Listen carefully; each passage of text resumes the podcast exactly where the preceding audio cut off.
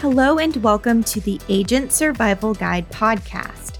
This is our series, Agent Apps. I'm your host, Tina Lamoreux. This series introduces you to apps that will make daily life and your business run smoother. From fitness, travel, to personal planners, and more, we've tested them all. This week's apps are cloud storage apps. You may use multiple electronic devices throughout your workday. Cloud storage makes it easier to switch between devices while keeping your workflow. Say you're at an appointment with a client and you have some files on your laptop that you need to share with them, but unfortunately, you left your laptop at home. If these files were saved on the hard drive of your laptop, you'd be in a bind. If you uploaded them to the cloud, you could access those files on your tablet or smartphone. What is cloud storage? It is storing data online to be accessed at any time. You're probably familiar with Microsoft Outlook's cloud storage, Google Drive, and for you Apple users, iCloud. The downside to these apps is you're only given a certain amount of storage for free. After you hit the limit of free gigabytes, you need to pay for more storage. Of course, we can't expect everything to be free, but you can still search for a deal. So I wanted to compare the storage space, features, and security of cloud storage apps offering free plans. Let's get started. The first app I want to talk about is Dropbox. Dropbox really set the stage for cloud storage applications, but it seems other apps have risen above it in popularity. Dropbox offers a free basic account.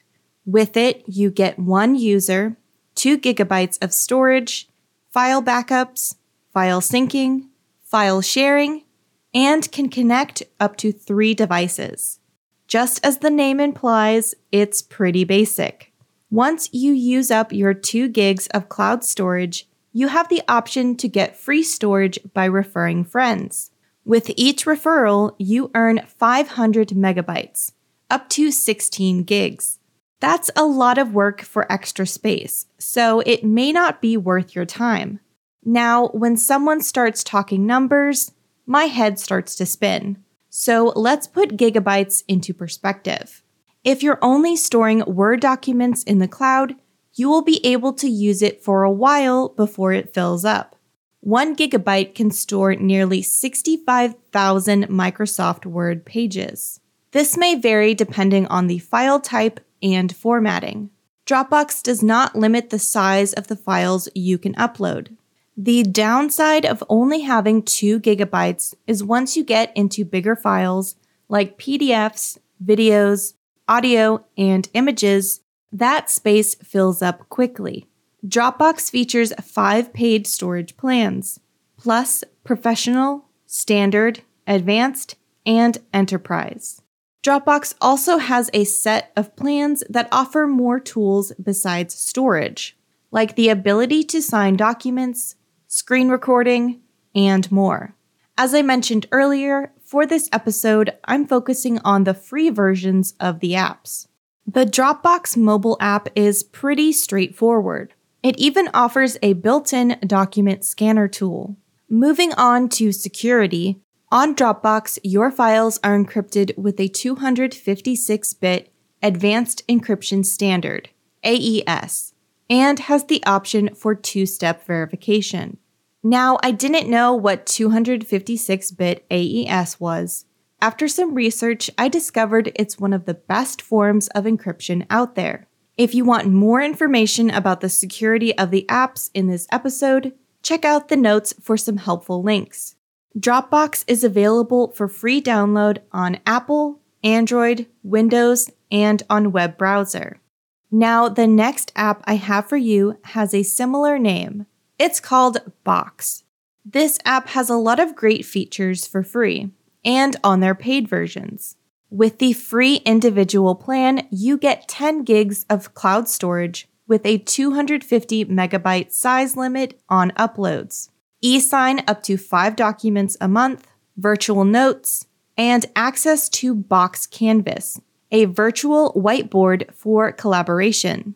One thing that sets Box apart is the ability to integrate with Microsoft 360, Google Workspace, and other third party programs. Box also features 256 bit advanced encryption standard and the option for two step verification.